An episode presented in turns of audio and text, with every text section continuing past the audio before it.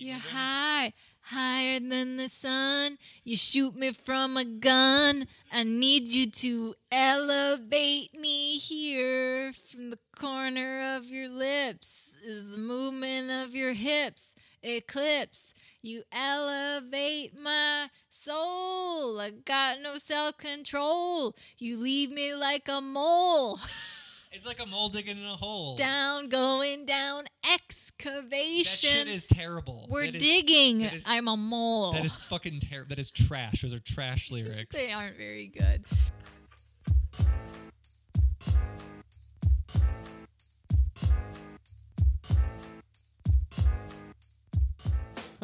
Oh shit. Oh man. Welcome back everybody. It has been a long time and I shouldn't have left you without a dope podcast to step to. Uh welcome to all the new listeners. If you've never heard of this before, thanks for joining us. Uh welcome back to all the loyal listeners who enjoyed the first season. It's nice to see all your smiling faces again. Uh, this is episode one, season premiere of season two of the Anhedonic Headphones podcast two, Electric Boogaloo. I know that there's a lot of number two in there. I'm sorry for that. I didn't take that into consideration when I was naming this thing. Who am I? My name is Kevin Krein. I am the person who writes the content for the illustrious, award winning music website, Anhedonic Headphones. Uh, at the beginning of 2019, I launched this podcast, and the overall conceit was that I would interview people that I work with at my day job and learn about what music they like or if they have specific memories attached to specific songs. I learned a lot of things about my coworkers and I learned a lot about how my coworkers consume music. I also learned that the idea of being on a podcast made a lot of people afraid or anxious or that some people just don't listen to music that way and didn't want to talk about it. So it was a little tough wrangling guests at times. And for season two, I have six episodes planned and I've branched out a little bit. I have interviewed some people who I don't work with, just friends of mine from various pockets of my life. I have also interviewed a small amount of my coworkers, some of whom I had approached originally and they were not interested, but then they listened to how good season one was and were like, yeah, I could probably do that. Uh, but first, for this first episode, the season premiere, uh, I have interviewed my charming wife because if you recall, previously on the Anhedonic Headphones podcast to Electric Boogaloo, the last episode of the first season involved her interviewing me about 10 songs uh, that were pulled from various portions of my life. Uh, before we get to today's guest, just a quick heads up that you may follow me on various forms of social media if you are so inclined to do so. Anhedonic Headphones has a Facebook page that is only updated when there's new content. I'm not going to uh, be a barrage of updates clogging up your news feed because I'm sure you've got stuff about the 2016 election that you want to read about. Uh, I'm on Twitter. I have a lot of hot takes, sometimes photos of my cat. Uh, it's at KevEFly. And similarly on Instagram, where I'm slowly making my way to becoming an influencer and an icon, gonna earn that blue check mark one way or the other. Uh, Kev underscore E underscore fly. Hit me up. You know how we do. Only big things. Uh, t- today's guest has been uh, saddled with me legally for 10 years. Uh, bless her heart for sticking it out because I am a real piece of shit sometimes. Um, we sat down, we chatted about some music throughout her life. Uh, so please welcome to the show my charming spouse, Wendy Placko. City, rap, city, city, rap, rap, rap, rap, city, city, rap, city, rap, rap, rap, city, city, rap, city, rap, city, city, rap, city, city. Okay. Um, Wendy, It me. we're off to a great start. Um, Do I have to introduce myself? what do you mean? Like, do do you do that? Like, tell You- people who this is? You've listened to the podcast before, right? Yeah. There's an- Oh there's- yeah, you do an intro, don't you? Yeah. Okay. Yeah. So I don't have to. Do you want to introduce yourself? I don't know. I don't think so. No, I don't. Decision Thank you. made. Thank Done. you for coming on to the podcast Uh huh. and, in a sense, returning the favor Yeah. of when uh, the tables were turned True. last season, Mm-hmm. where you interviewed me Right. about my tunes that I picked. That's true, but the difference this time is that I'm me Mhm. and you're you, yeah. and that my taste in music sucks.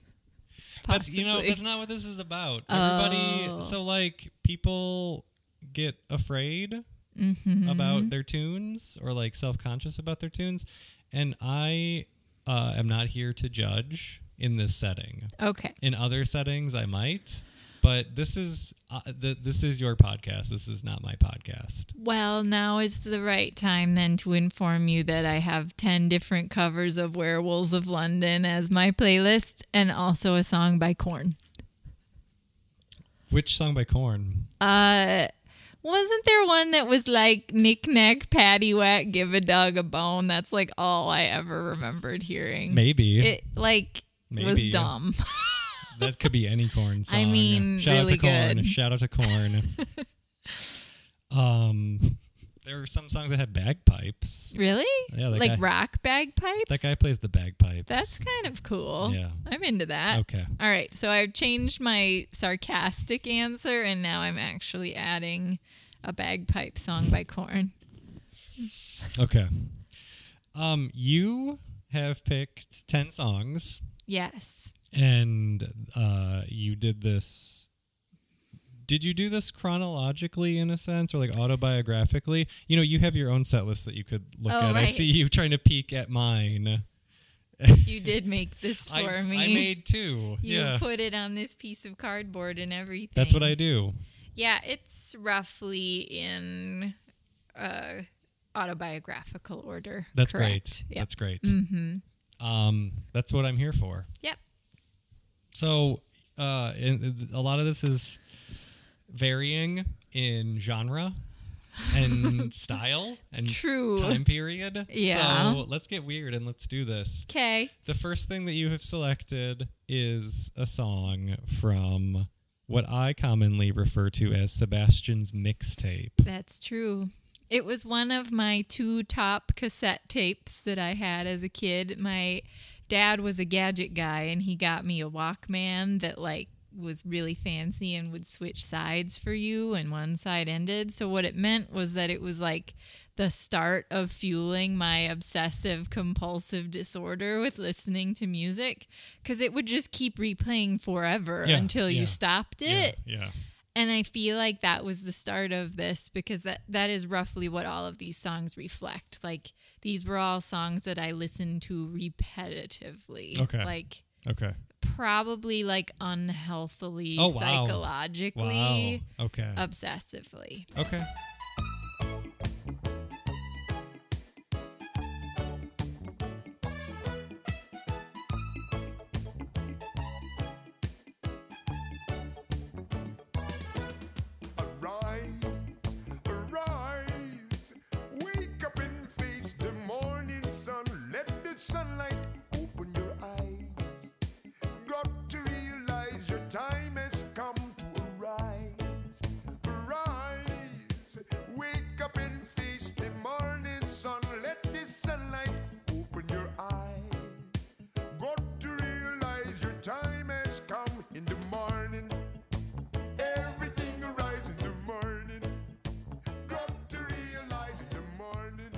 Um so just a little bit about Sebastian's mixtape.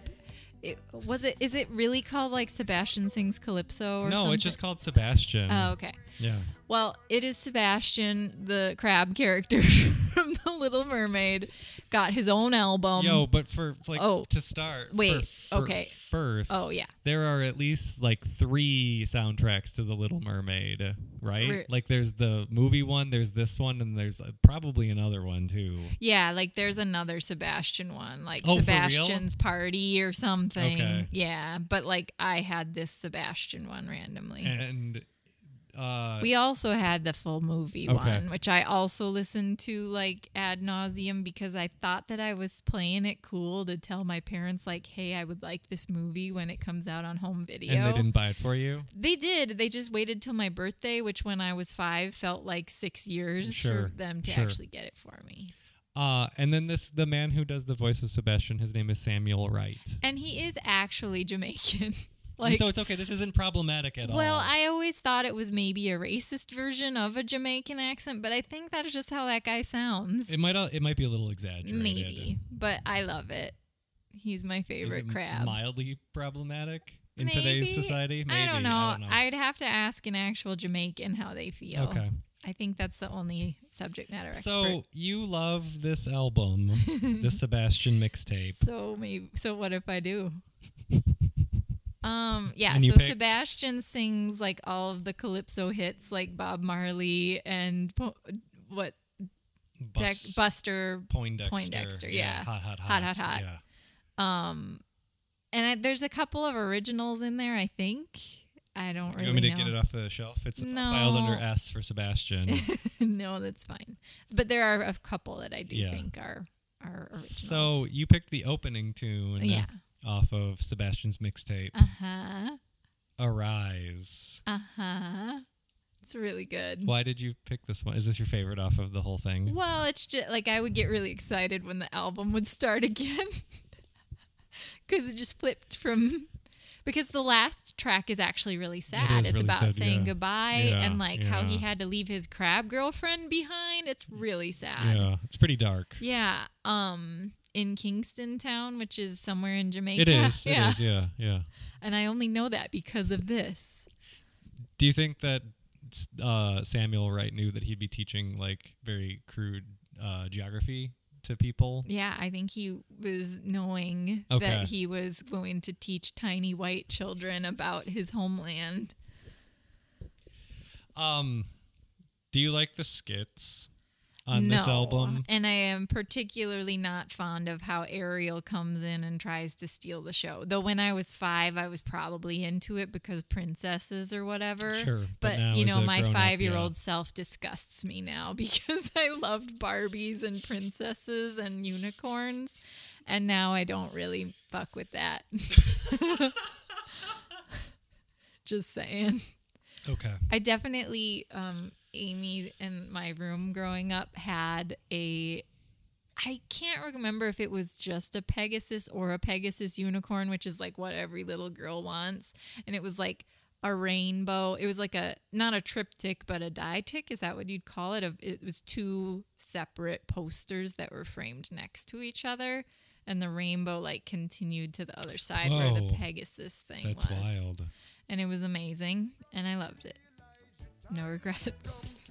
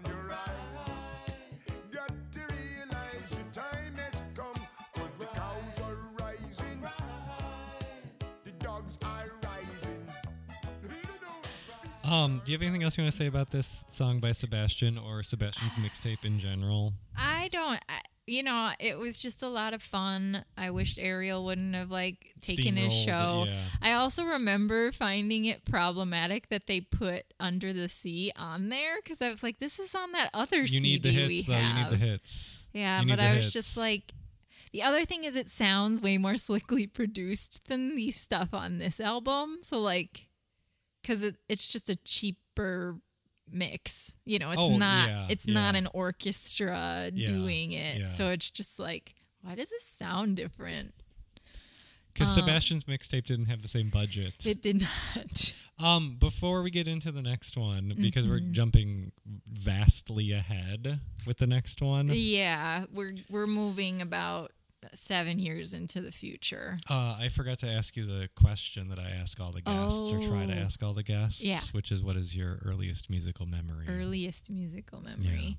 That's really tough because like my parents were musicians and they were always playing music or taking us to concerts yeah, really well, young. that could be that could be your memory. I think so. Okay. I, I seem to recall like a time where dad was playing like Mary had a little lamb on the piano keys for me. We had a piano in our house growing up Okay.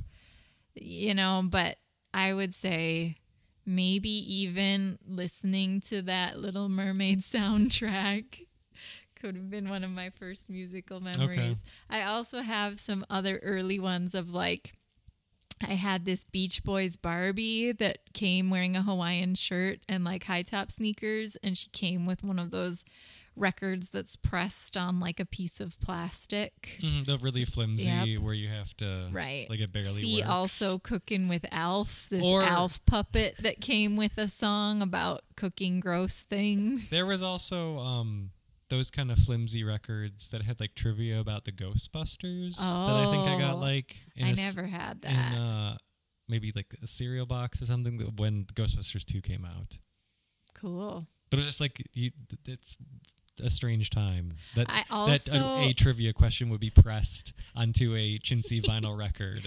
I also have a distinct musical memory of hearing Rick Astley playing on the radio while my dad was making spam and eggs for breakfast. Never gonna give you up. Yeah, I was really young because I think that came out when I was less than five years old. I don't know the year yeah. that that song is from. Anyway, I ate spam and eggs And listen to Rick Astley. to Rick Astley. That's okay. I got Rick rolled and also egg rolled.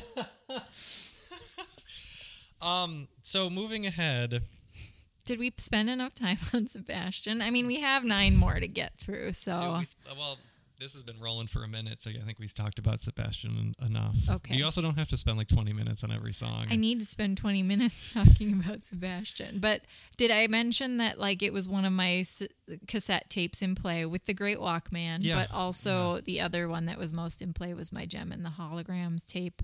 Also, my sister had the soundtrack to Labyrinth on tape. That was okay, those are some good good Yeah. tapes to have. I think. Yeah. Um. So, moving ahead into the 90s, Yes. the the mid to late 90s. yes. Uh, you have selected something from who is arguably The better of the Dylans. the more influential the of more the Dylans. influential of the Dylan family, Jakob Dylan. Uh, you picked a song by the Wallflowers True. from their second album, Yes. Bringing Down the Horse. Really, they had a first one? Yeah. I didn't know that. It- See, this is why I'm not like a good fan.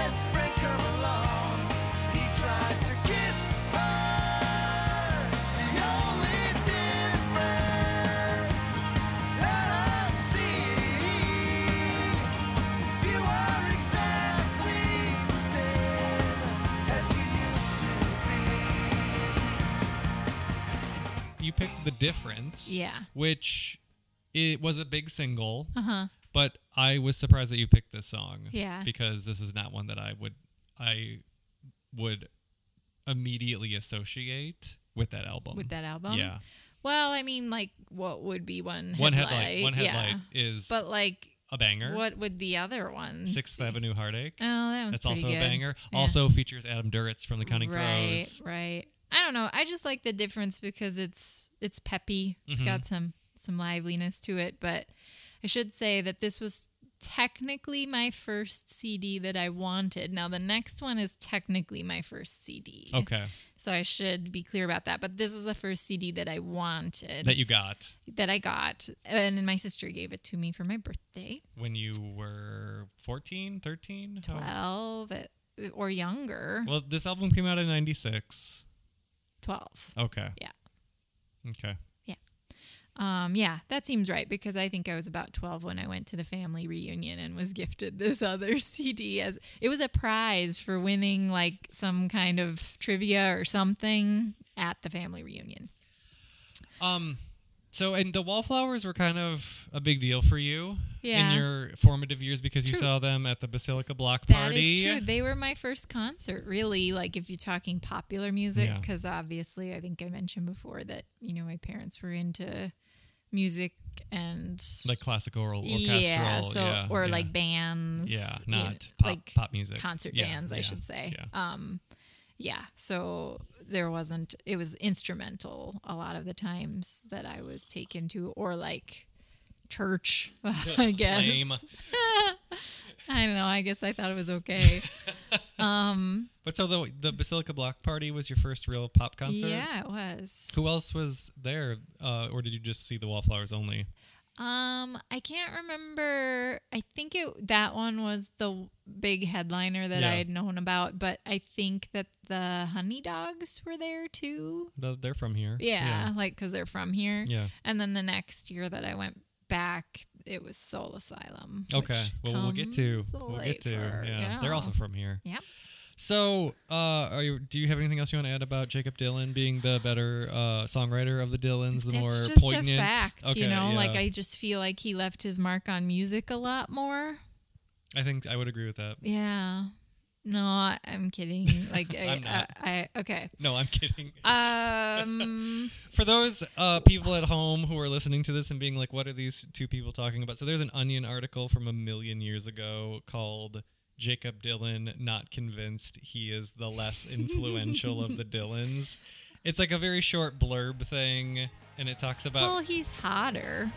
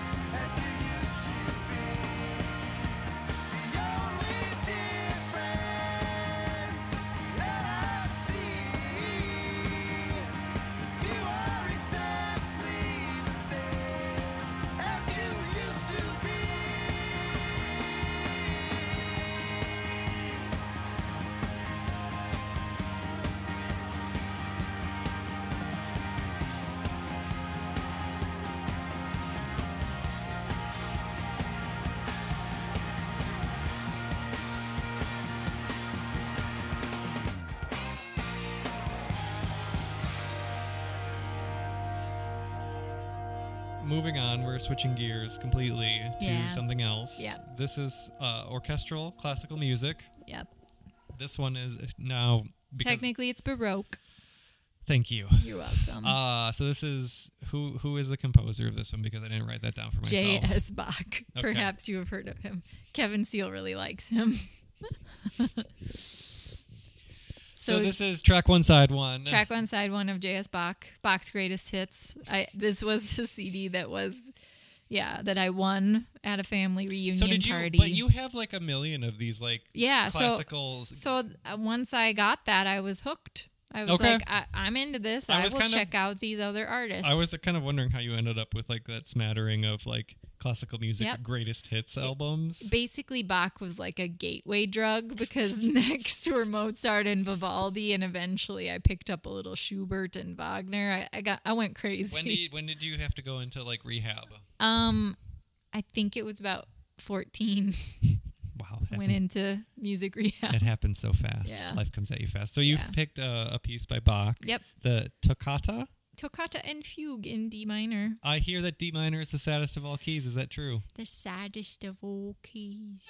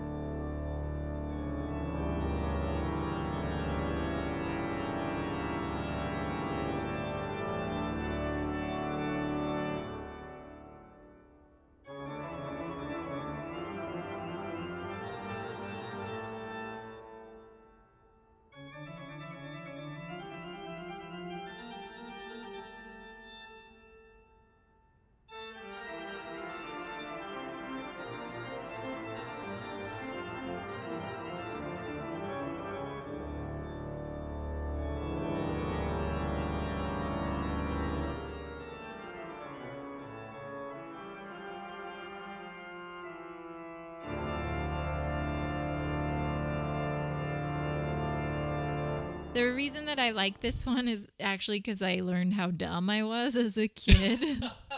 Because I mean, as soon as the the folks at home hear it, they'll recognize it. Oh, it's the it's organ is very yes, iconic. it's yeah. ubiquitous. Like everyone has heard it Yeah. referenced in pop culture somewhere. And um, I always thought it was just written for spooky movies or whatever, that it was just spooky organ music. And I never realized that, like, I had known that music was written specifically for films, but I never knew that you could take music that existed on its own and put it in a film because I was a dumb 12 year old kid. Yeah, yeah, that's fine. So this was like a moment for me where I was like, hey, I bet Bach didn't even want this to be spooky, and yet now everyone sees it. And it's actually like a very interesting piece that, you know, like modulates if I want to Oh, get whoa, fancy. Ten, throwing your ten dollar music Well, words around. he was a you know musical genius or whatever, and liked to play around with melodies and change them over time. Um, but it's actually just also um, something for a very skilled player. okay. So it's just interesting that we all just see it as like something that a phantom with a mask on would play in his lair that had an organ for some reason. Those are the best kind of layers, I think, to have. Yeah, your lair needs an Organ, organ to sure. really feel like a home lair.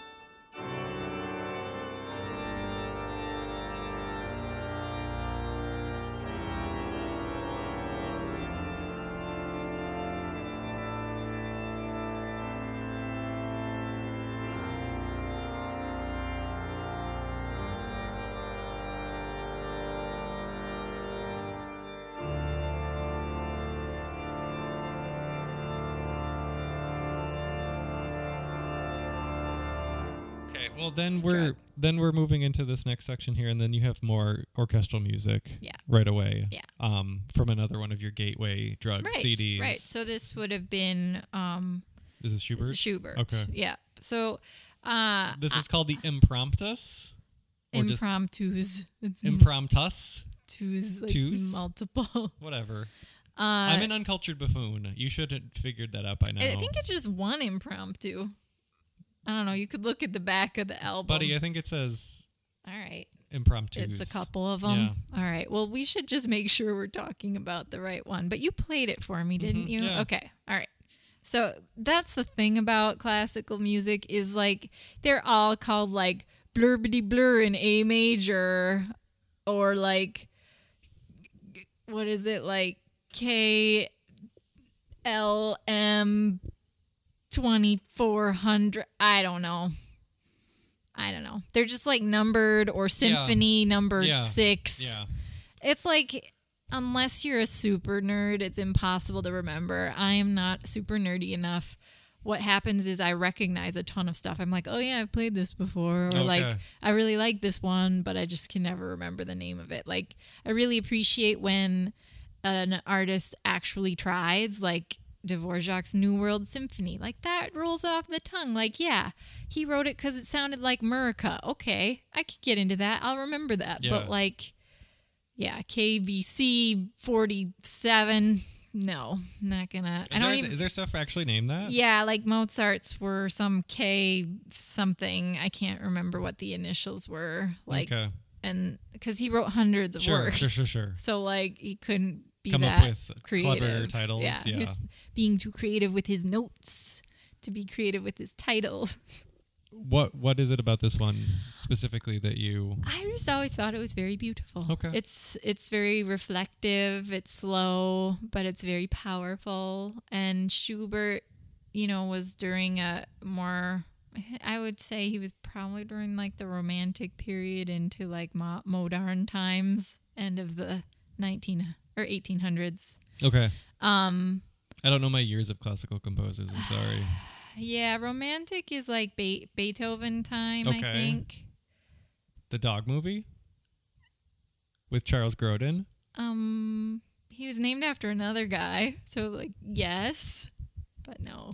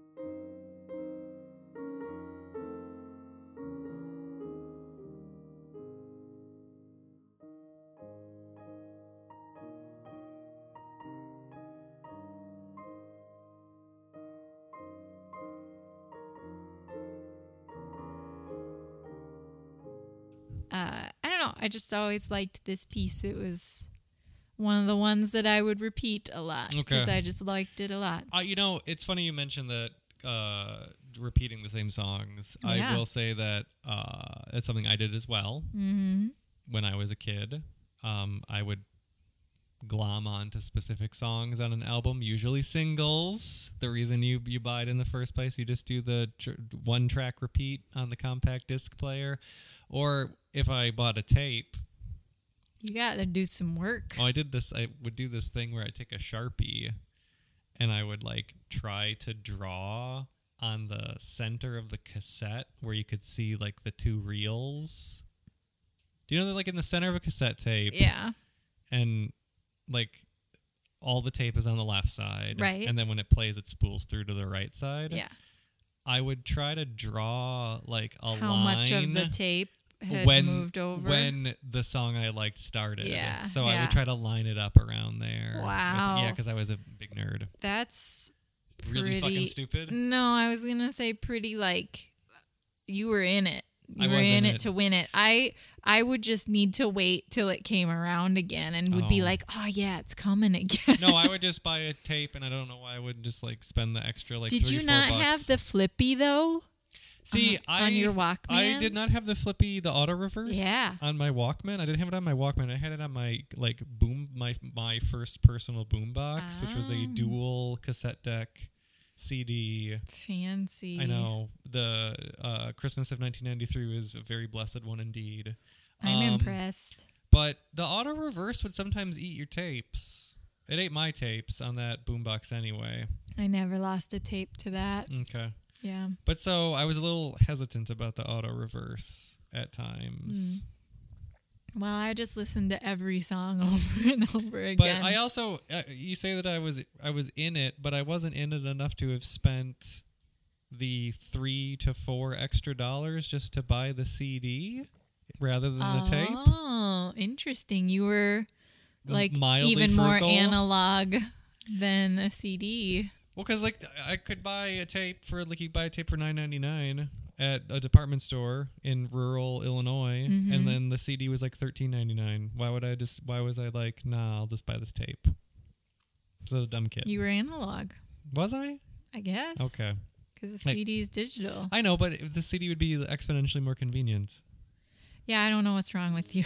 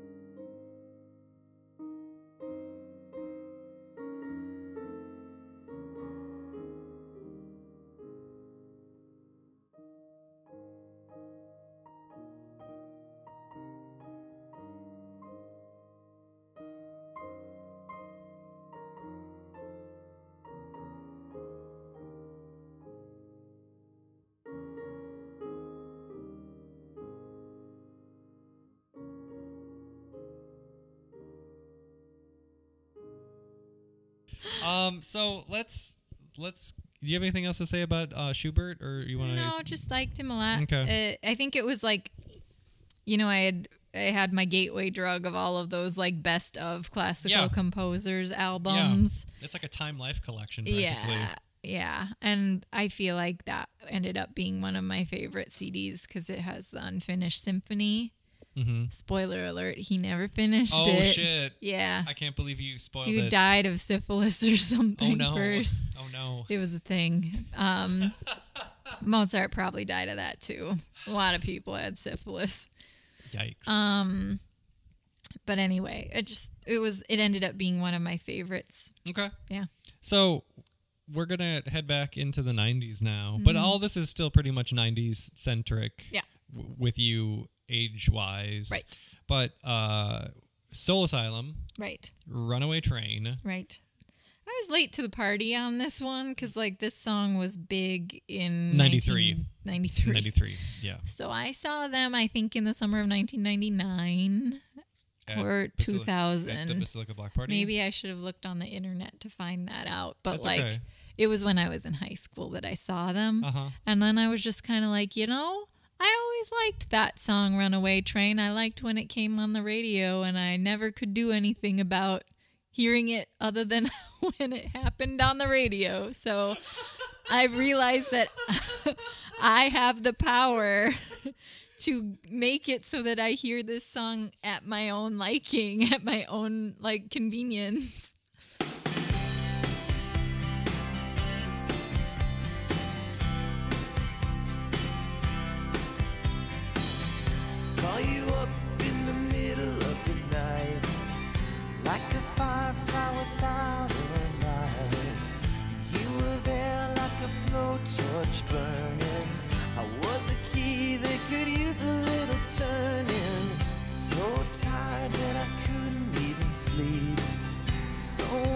Secrets I couldn't keep. I promised myself I wouldn't weep. One more promise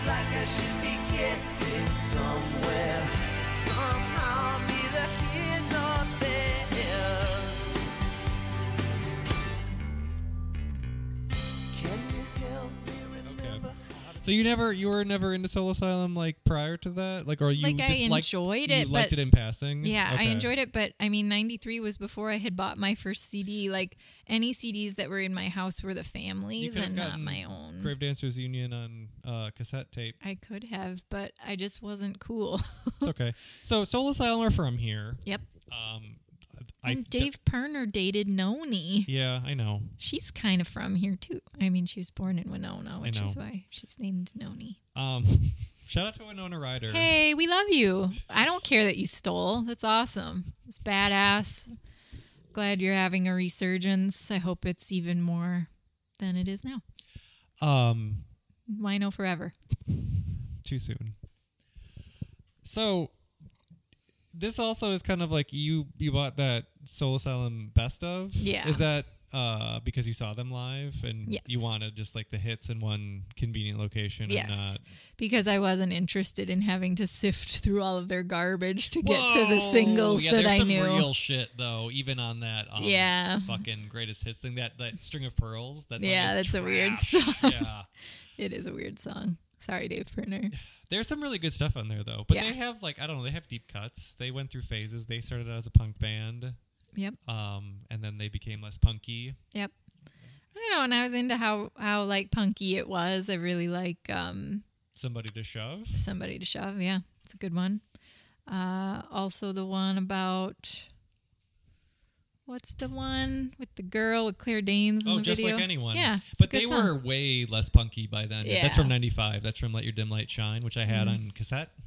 Um, because I liked that song and uh, "Misery." Yeah, Frustrated Incorporated. Um, uh, I know that they were a good band because Weird Al covered a lot of their stuff. Because there was, yo, I'm real surprised that there is no Weird Al on your list. yeah, yeah. I definitely, you liked Weird Al. I definitely loved Weird Al. I loved silly songs. I loved the Adam Sandler CD. So maybe that should be on here, like honorable mention. Um, There was some stuff you because you had handed me your original like handwritten Yeah. list, and there was some Yeah. stuff you cut. Yeah. you did cut um Labyrinth. the Labyrinth yeah. song, Yeah. and you cut something else. You cut the Darkness, I believe, in a thing called Mm-hmm. Love. I did listen to that a lot while studying, which is like nonsense because how could you study while listening to like super heavy stuff? Um, at least my brain can't. Uh, So, do you have anything else to say about Soul Asylum before we keep moving? uh, just that I liked them a lot, but not enough to invest in actual albums. That's okay. You bought their greatest hits. That counts Yeah. for something. Yeah. Bought a ticket for runaway train. Like a madman laughing at the rain. Little out of touch, little insane. It's just easier than dealing with the pain. Runaway train, never going back. Wrong way on a one-way track. Seems like I should be getting somewhere.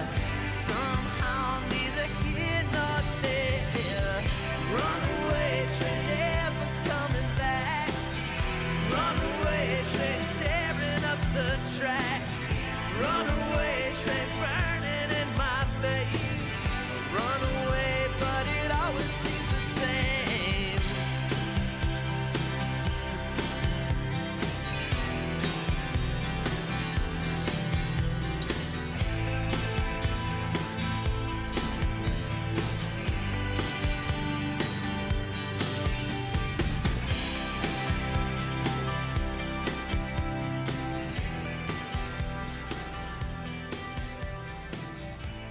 Oh, and I had no idea that the song about Santa going crazy was totally a parody of Black Gold because it's not it doesn't sound like it at all anymore. Like Oh, really? the tune is totally Black Gold. So like multiple Soul Asylum songs were turned into Weird Al parodies, which meant they were big. Hmm. Yep. I did that. I did not know. You know, it might be loose, but like if well- he- if he didn't credit them, they should be suing his ass. Well, I was gonna because say it in sounds today's exactly today's like modern that. times yeah. where you, and maybe Dave that. Pirner just likes really violent, funny songs about Santa going on a crime spree, a murderous crime spree. I don't know. That song would, is probably uh, mad problematic in today's world. I would think so. In our shooting culture, Yeah, yeah, yeah. Uh, I regret that I ever found that funny. Uh, so in this this last section of like early high schooly tunes, Yeah. the last one you have Mm-hmm. is "You 2 with or without you. yep. And again, kind of late to the party with this. yeah. this I is- actually didn't get into U2 until Elevation came out in like the year 2000. I was Oh, yeah. in I was in Europe. I went to go see the Tomb Raider movie. I think it was the second one by that point, maybe. And it's in that. There's like a remix film. of it. Yeah. Oh, by the way, that has like w- some of the worst lyrics. Yeah, well, I liked it. Shut up. I'm just saying that sometimes Bono does not write good lyrics, and Right. the song "Elevation" has really terrible lyrics. Anyway, I got the album in the Airport, airport, uh, in Amsterdam because I had some uh, Deutschmarks Mm-hmm. that I needed to spend on my way home. So shortly before the Euro. And uh, so I was excited about getting that album. And then I was like, hmm, this U2 band, they're pretty good. And a friend of mine was like, holy shit, this is like not as good as their early stuff. And I was like, okay, I will get the Joshua Tree. I hear that is good. Uh, so I got it and I liked it. Um, but also, I had heard with or without you on the radio a fair amount. Yeah. Because I listened to the radio a it lot. was inescapable. Yeah. In the late 80s. And I would do this thing where I would play the radio uh, to go to sleep, Uh-huh. um, which was also done when I watched Dr. Demento on Sunday nights. Yeah. Uh, which was amazing. Uh, I can't believe my sister let me do that because we shared a room. Um, but after she went to college, I remember that I would still keep mm-hmm. up that tradition of playing the radio while we were going to sleep and leaving it on all night. And I remember drifting off to sleep and having the most perfect dream about Matthew Perry and how he was like really drunk or high or something, but he liked me and we were slow dancing to that song. To with or without you. Yeah, Wow. and I, and I was like, damn. Because this was like when Matthew Perry was still thin from drugs and before his face got all fat. he does have a meat face. Yeah, like and He I tried was, to fight it for a long time. I, I was think. really into him for like a half a se- the half of season of Friends that I watched. See the stone set in your eyes. See the thorn twist in your side. I'll wait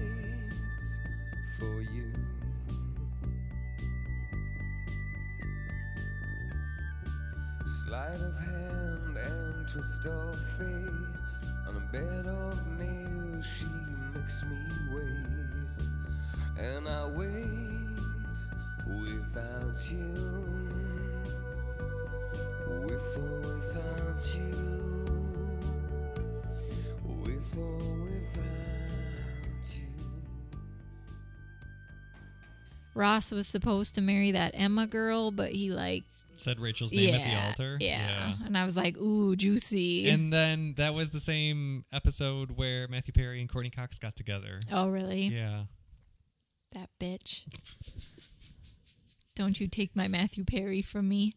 My Chandler Bing, name of a cherry for some reason. Yeah, I never really understood that either. No. Uh, but so you, I mean, do you still like U2? Like, we don't really fuck with U2. I still like it. I still and I still love, you know, like the um Live Aid concert. Oh, that is audacious. Yeah, Bono was killing it Where he starts singing Ruby Tuesday. Ruby Tuesday yeah. over something else. I and don't he just know. like doesn't he like wander into the crowd or like he just like wanders really close to the edge of the they stage. love it. Yeah. They eat it up. Yeah. And his mullet is on fire. Not literally, but just like figuratively.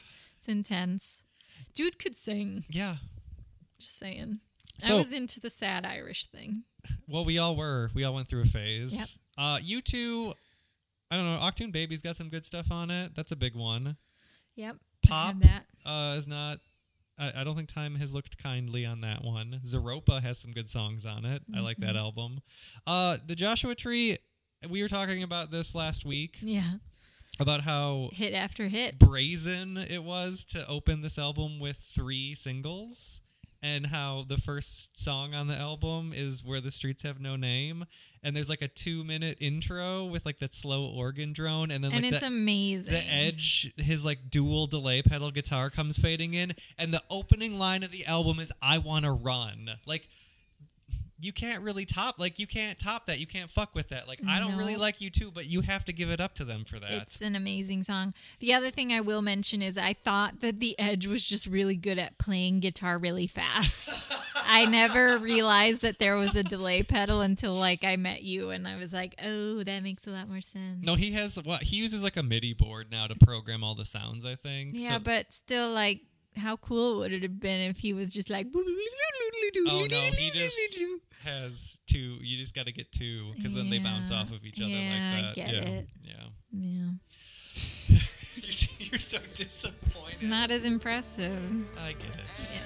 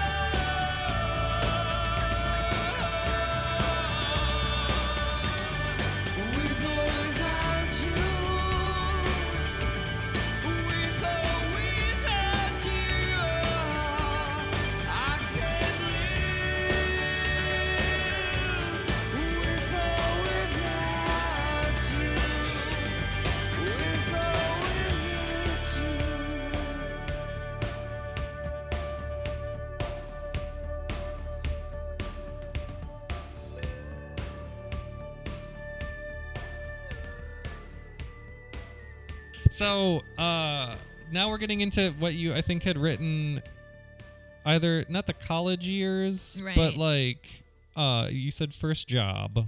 Right. So you we're moving into the mid 2000s now with Right. these next two. Um, the first one you picked is by the Arcade Fire. Yes. We kind of skipped the college years Yeah. because, like, You didn't listen to music. well, I only listened to mixtapes from you during that time, to be honest. Like, and the darkness, which I'm embarrassed about. No, but like, you know that song slaps. I will say that I didn't like it when it first came out, but like my friend Mike Link, shout out to Mike Link. Uh, uh, uh, um, he got me into that. Like, Well, and I believe in a thing called love, like that video where he like it's ludicrous Yeah. and he's like gets out of the shower and is toweled off by some weird purple fuzzy thing. Yeah. Like yeah, I was I saw it and I was in love. The first time I saw it, I was in Vienna, Austria, and I was like, "Is this for real? Is this some weird Viennese thing? Uh, no, okay." I think when that song came out, my uh, one of my college friends, Matt Matt Franta, Yeah. uh, he was really into it, and I was like, "This is I can't get into this. This is so strange." But uh, yeah, Linky Mike. Um, we and I were- did love Queen growing up, so and Yeah, it, it reminded me It of that, sense, yeah.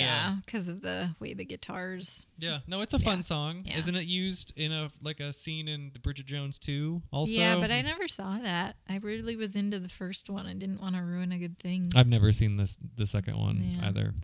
So anyway, college was spent listening to mixtapes from you, which were good, but like they weren't albums or things that I picked. But I listened Just like to sad, them. sad white boy music. yes, Yeah. that is true. And then um, the classical Yeah, CDs yeah, that I had collected, um, and then the darkness. Okay. So So back to now we're first moving. job. Now we're moving I've graduated from college. Yeah, so 2006. Yep. Um, we're well. This is kind of swapped. So keep the car. You pick keep the car running. Yeah. From the Arcade Fire. Yeah. Which is from uh, Neon Bible. Yeah. Which you this is uh w- you glommed onto the Arcade Fire before I did. Yeah, I think I just saw them on SNL, Yes.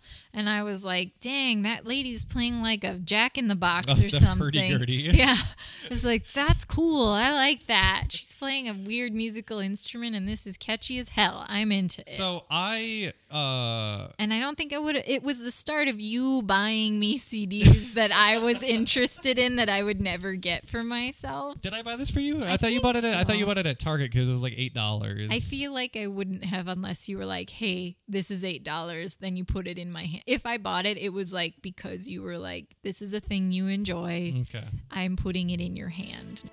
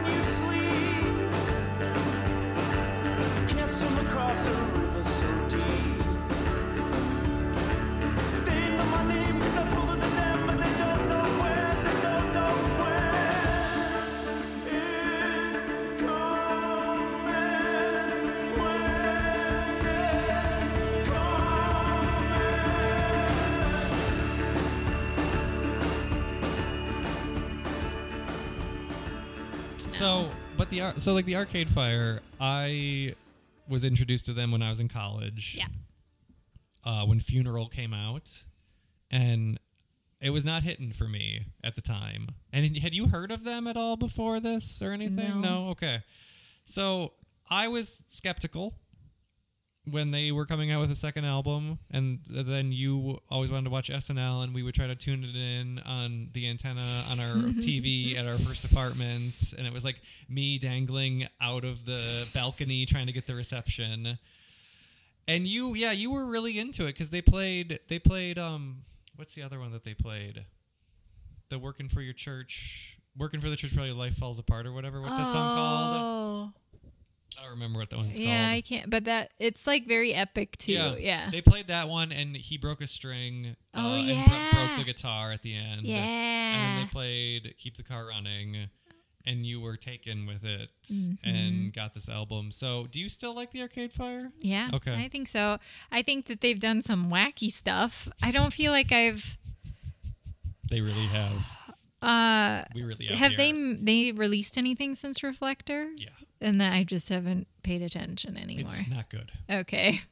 It's very bad. Reflector was the last thing that I was into, and that was a long time ago already. 2013 2013. yeah, I was gonna say at least five years ago. Yeah. Six. God, that's time for you. Yeah.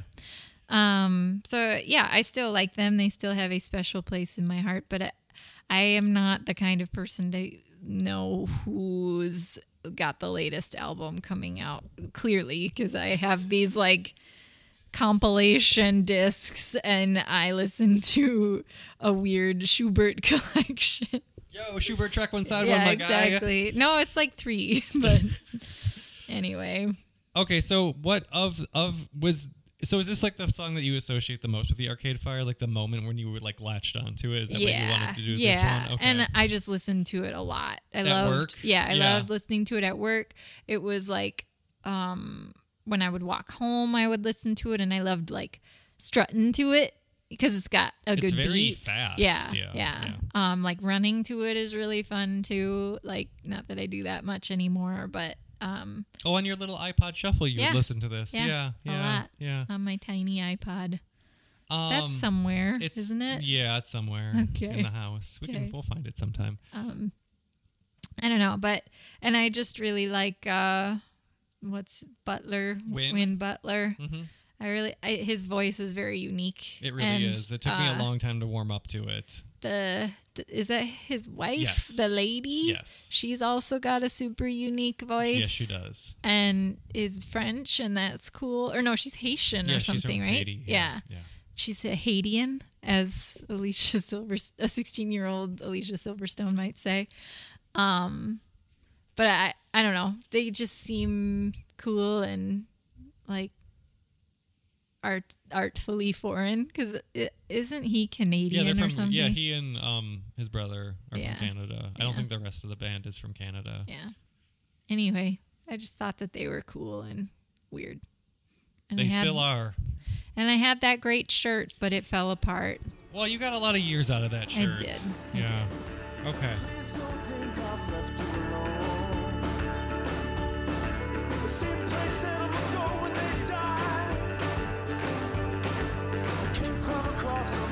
So high.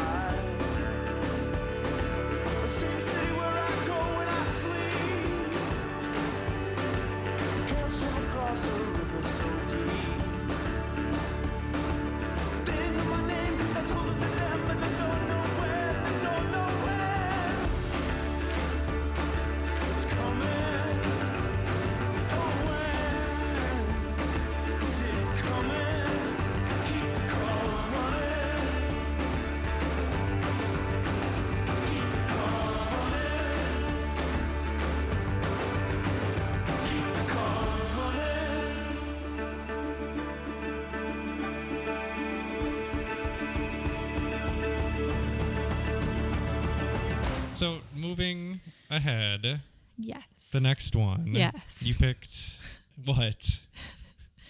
secret meeting. Yeah. Yeah. Because it's all right. We're in the studio. Hey, come on in. Hey, you guys. We should probably explain that this is an inside joke that we've had for like 13 years. Hey, you. You're outside. I'm in here. I love how you're It's all right. pulling yourself away from the microphone. Yeah, I don't want to peek. I understand. Yeah. So, first things first with the national. You did not like the National at No, because I did not like Matt Berninger's speak singing. I was like, you got to sing if you're going to be in a band. Because I think it was, you discovered them maybe around the same time as, what's that other band that sucks? Whoa, whoa, whoa! What the fuck? What's that other band that sucks? Who are you talking about? With the guy who, like, someone mistook you for, but he's fat and gross. Holy shit! The hold steady? Yeah. Jesus fucking Christ!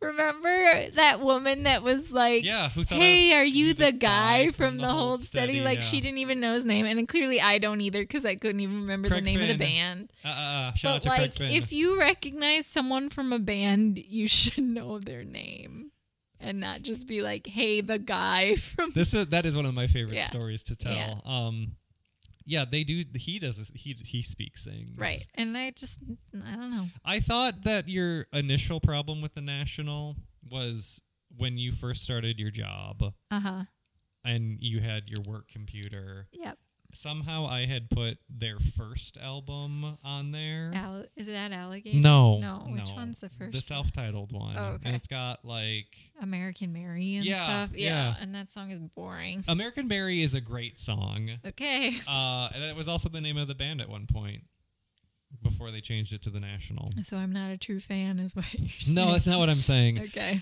Uh but so yeah, their first album they were still trying to figure out their sound and who they were, and Berninger definitely talk sings on that album Mm-hmm. before he like found his voice, which took them a long time. So at first you were like, "Wow, this is garbage music. Why do you listen to it?" and I was like, "No, these guys are really great." And uh, you eventually came around. yeah they grew on me Well, like, at, was it with Boxer that you finally were like, yes, yeah. this is okay, but like Alligator, you kind of had some time, you needed time to warm up to. Well, but Alligator doesn't that have like Geese of Beverly Road Yeah, on it? Yeah, yeah. and that song slays. Like, so there's that. Yeah. But like, yeah, the self-titled that one was The self-titled album is weak. Yeah. Sad Songs for Dirty Lovers is better, but not great. Mhm. Alligator is almost flawless, except for two songs. Which one has the one about like? Well, they're all about Karen, but he says Karen, but her name is Corinne, isn't yeah, it? it's but like, Corinne. but there's the one that's So- like. Uh, The one where he says, "I feel like I'm Tennessee Williams." City Middle. Yeah, yeah, that's uh, that's on Alligator. I don't really like that one. What? Yeah. Oh, Like I love that he quotes Tennessee Williams, buddy, but like buddy. I just think melodically it's all over the place. Ooh, so I was what I was about to say. Is that we're getting a divorce I over our different I didn't want to tell you on the podcast and make it hot. Uh, but yeah, I need to contact my attorney. No, what I was going to say You heard it here, folks. was that beginning of the end. Geese of Beverly Road into City Middle into Mr. November is a flawless three song run. But if you don't like City Middle, then you will disagree with me on this. True. Um, But Geese of Beverly Road is heartbreaking and it also has good clarinet in mhm, it. yeah. Going doodly det.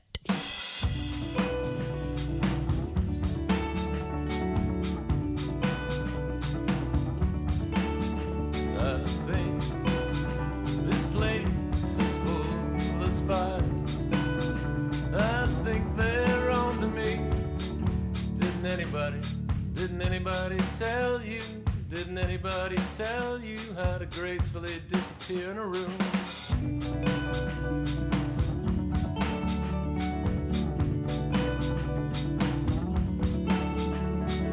I know you put in the hours to keep me in sunglasses. I know, and so now. I'm sorry I missed you. I had a secret meeting in basement of my brain.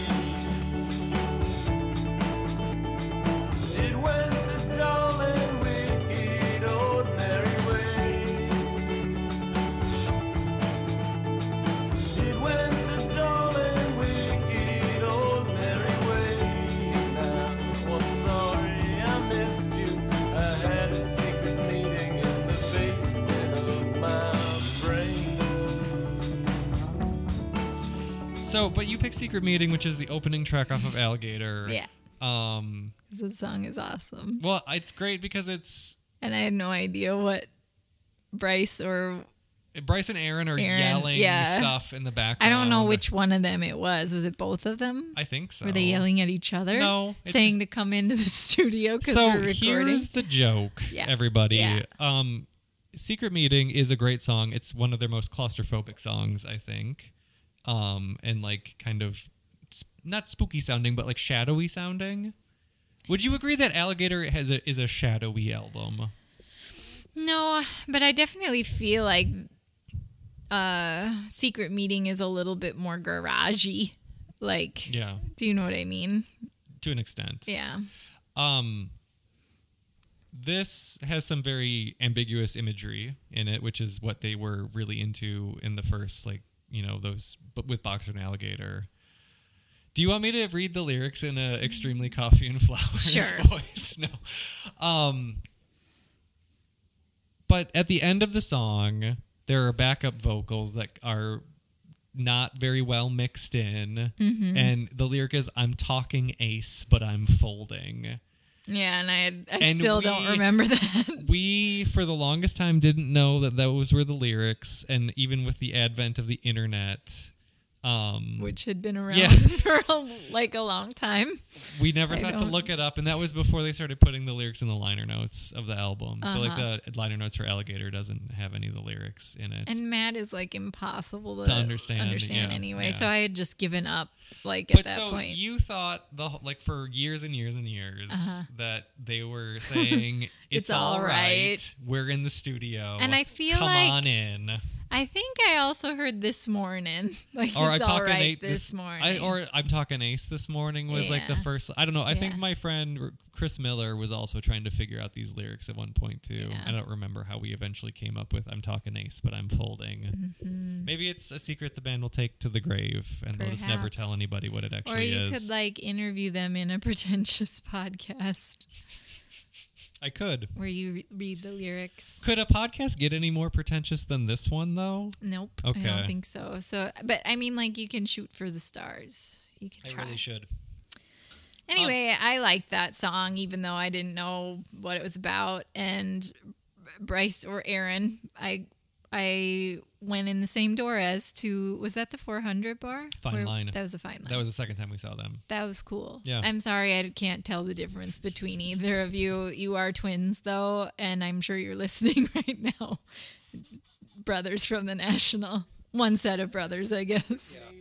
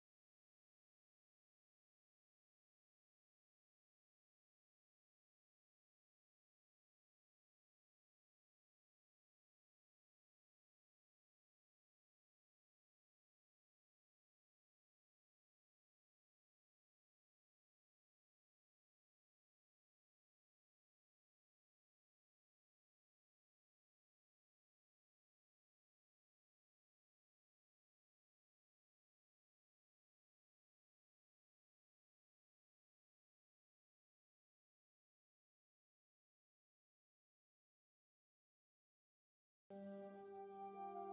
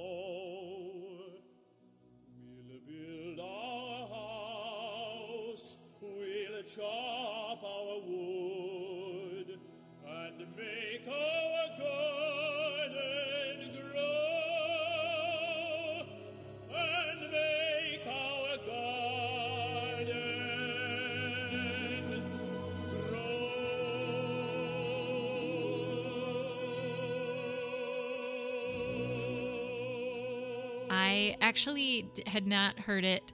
It's from Candide, Yes. which is an operetta, I guess you could say. It's Okay. nearly an opera Okay. by by Bernstein. And I had played the overture to Candide a million times in bands and stuff because like it's really hard, so it's kind of a showcase piece if Okay. a concert band or an orchestra can do it.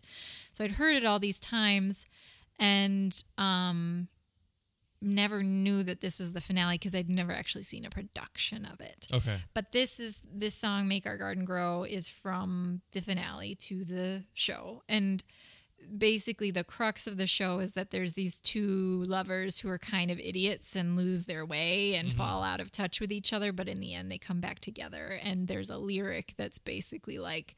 Sorry, we're dumb, but we're gonna do our best. is this is how I how it it speaks to me is like because there's lyrics that I could I could read ostentatiously. Yeah. Do you want to do that? Well, do you want me to pull them up? I no, I Get can on your phone. I can probably come up with, uh, Read it with a British accent. Yeah. Yeah. but it, it's it's um. There's a lyric like we may not be wise or good, but we'll do the best we know. Okay. We'll build our house and chop our wood and make our garden grow. So like we're just gonna get through life. We have messed up. We are not perfect, and that can't that I had heard while I was playing this in this cool opera collaboration concert with the orchestra that I community orchestra that I play in. And so listening to those lyrics and being part of that group chorus was just a very magical moment. But then I also carried that with me as I was helping my mother like out of a very, very dark period Oh, of her sure, life. so like yeah. that was right as I was reconnecting with her. She was homeless and very mentally ill, um, blind from cataracts. Also, let's throw that on there. And I was trying to help her, and it was one of the biggest challenges of my life to try and get her like housing Mm-hmm. and like healthy to a point. She's still not perfectly healthy, but she's stable and she's she's taken care of. Yeah. She's fed. Yeah. She's not on the streets and uh, that time was a very trying. It was a long road to get her there. It was a couple of years of working hard with my family to help her get the services she deserved, be connected with the programs that she, you know, rightfully could participate in. Um, and uh, the whole time, there were just all of these dramatic periods of where you think something's going well and there's a big setback. And so my you know mantra to get me through that time was we'll do the best we know because we did not know the first thing about navigating the health system navigating mental health services um, how to work on commitment for a person that refuses it how to um, get them a um, social worker how to take them from working with the social worker to um, getting them in a better housing situation that's better for their life. It it was just a long and arduous road that I did not do alone. It was with the help of Yeah, many people. and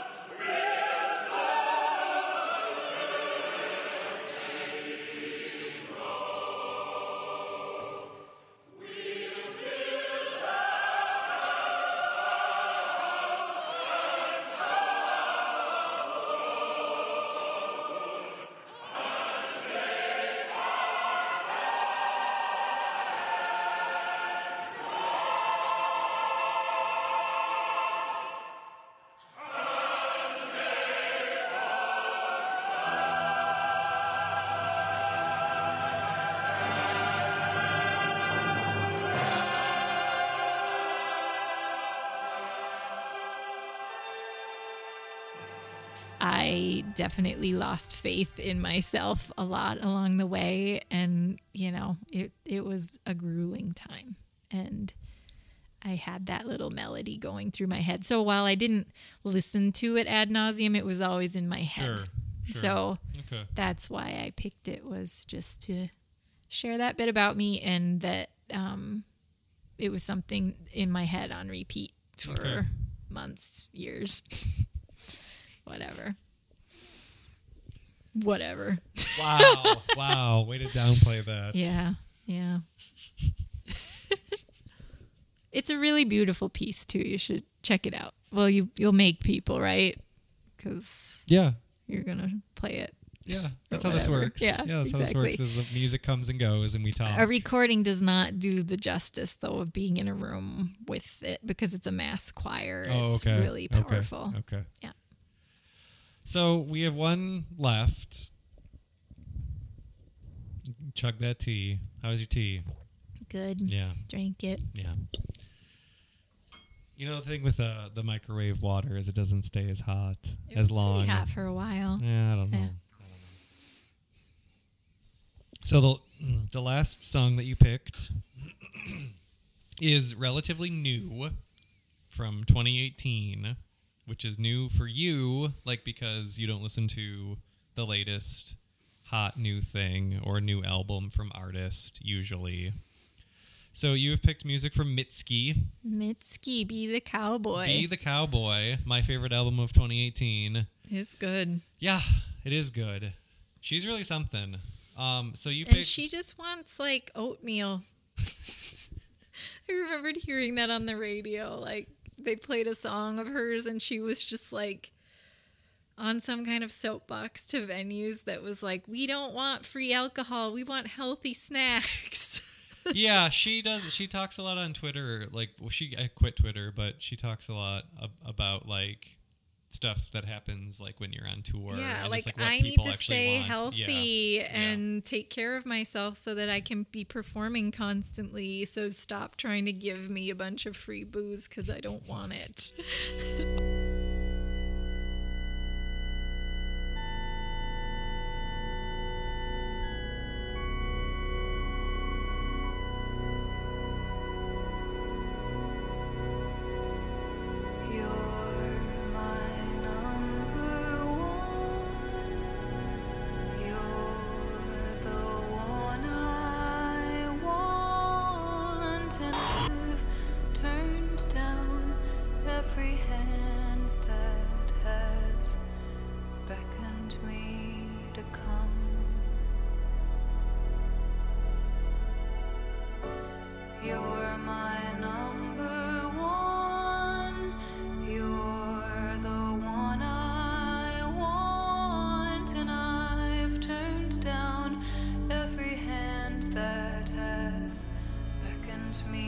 So you uh, picked Geyser, Right. Which is the opening track off of Be the Cowboy. Yeah. An audacious opening track. Yep. And honestly, like I just love the whole fucking album. Like I played it on loop all the time. It's very short, Yeah, so it like is it's very a short. quick loop. It's kind of s- like disappointingly short. yeah, that's because true. it's an album that you I like I understand that not everybody needs to release an album that's like an hour plus Mm-hmm. or it's going to be like a double vinyl or whatever and that you kind of make it with people's attention spans in mind possibly or like what will fit on two sides of a record but by the time this album is done i'm kind of like man this could keep going Well, and even this song is indicative of it because it was like, isn't this song like 90 seconds? no it's it's longer than that but it's very short It is and very a lot short. ha- a lot happens Yeah. though Well, and the whole thing is like this build for Yes. this big moment, and then it's like, oh, and now it's over. Damn it. Yeah. so Geyser is the opening track. Yeah. Um, and you could have really picked any song off of this album. I also am pretty partial to the one about my washing machine heart,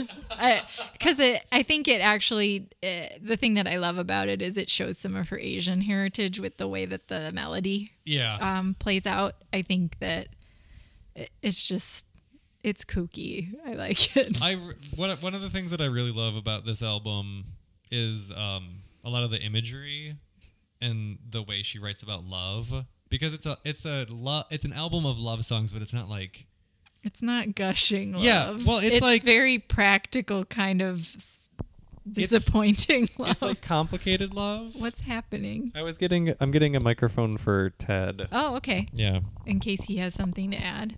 Ted, what do you think? Ted, do you have anything to say? He's just listening. Hi, buddy. Ted.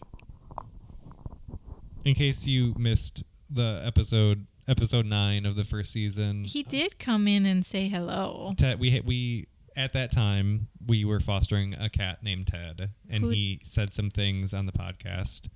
Um, sin, in the time that has passed, Uh huh. we have become foster failures. We uh, have provided him with a forever home. Ted is now legally ours, Yeah. And so he is uh, he is living at our home for forever. He's been snoozing the whole time during this podcast, but now he's up In his cardboard box that he loves. Just wanted to see if he had anything he needed to say. It is a supreme box. yeah. But no, he doesn't have anything to say. He's like, I live here forever. I don't need to add to your dumb podcast now. I was trying to be charming so you'd keep me. Well, it worked, Ted. it did work, buddy. Um, now he's just smizing at me. he might still be tired. yeah. So, but the Mitski album, uh, like, so they're they're love songs. They're not gushing love songs, but it's like about the complications of love. Right. And I really like the one about me and my husband. We're doing better. yeah. but then there's also like there's she. It's like there's like all the things about like there's the one song. It's like somebody kiss me, I'm going crazy, or I am not wearing my usual lipstick. I thought maybe we could kiss tonight. There's just like all these charming but kind of like self-deprecating uh lyrics throughout that album that I just really appreciate. Like I I really I appreciate the complexities of that record a lot and how diverse uh the arrangements are cuz like Geyser is very indicative of her older style of uh music as far as kind of like something very bombastic Yeah. and loud. Uh, but everything else on that album is like some of it sounds kind of like a little Saint Vincent-y at times. Well, there's one track that's like a disco song. There's one nobody, track- yeah, nobody. Yeah. That's a banger for Yes, sure. But it yeah, is. it's like a, it is like a disco song. And yeah. then there's a Smiths esque sound song to me. There's, uh, I don't know. It, it's there is just a wide variety, and that's why I think it's so interesting, and why you're sad when it's over because it's just been a hell of a ride. Guys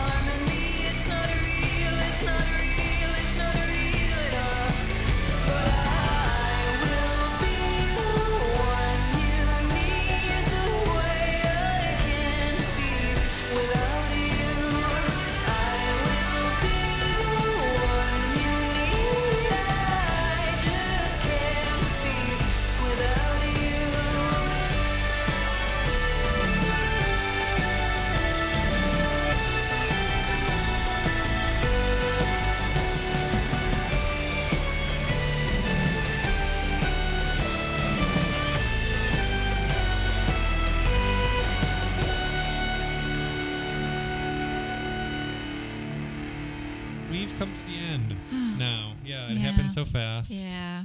What songs will I obsessively listen to in my future? I don't know. Um, do you have anything else? I mean, we could sit here and chop it up all night, but is there anything else you want to let uh, tell people or promote? Do you have any s- shameless self promotion that you want to get into, Oh. or uh, any final words of wisdom as you kind of stare you s- stare at that piece of cardboard? Well, I don't know what I should plug. I do a lot of things not well. I make films. Yeah. I make music with my friend who may or may not be on this podcast also. Did Yeah, she pay- talk about our stuff? Yeah, She did? yeah. Well, I really like her. And I really like our music. We obsessively work on our music and may never perform it. I think it would be great, but also terrifying to do a podcast with both of you together. Ooh, I do like her. She's my friend. I'm so thankful that you have a friend. Yeah, me too. She's so good. Ugh, I wish I were as good. But I add some indie street cred to the mix by playing the bassoon in our band. I know. We talked Yeah. about that. Yeah. So, but you don't have anything else you want to talk about or any other final thoughts? I don't think so. I, you know, I it's it has been something that I've reflected on in the past few years of like the way that I do obsessively listen to things and I just have this cyclical pattern to mm-hmm. my brain though. Like I have anxiety and my brain does get stuck in loops and I feel like this idea, the fact that I would listen to albums nonstop over and over again is just like a trait of my brain and that's why I would do that, why I would have that behavior. I, I'm just curious if like it fed my anxiety or if it just was something that naturally would have happened anyway. But I don't know. It's something I've been thinking about.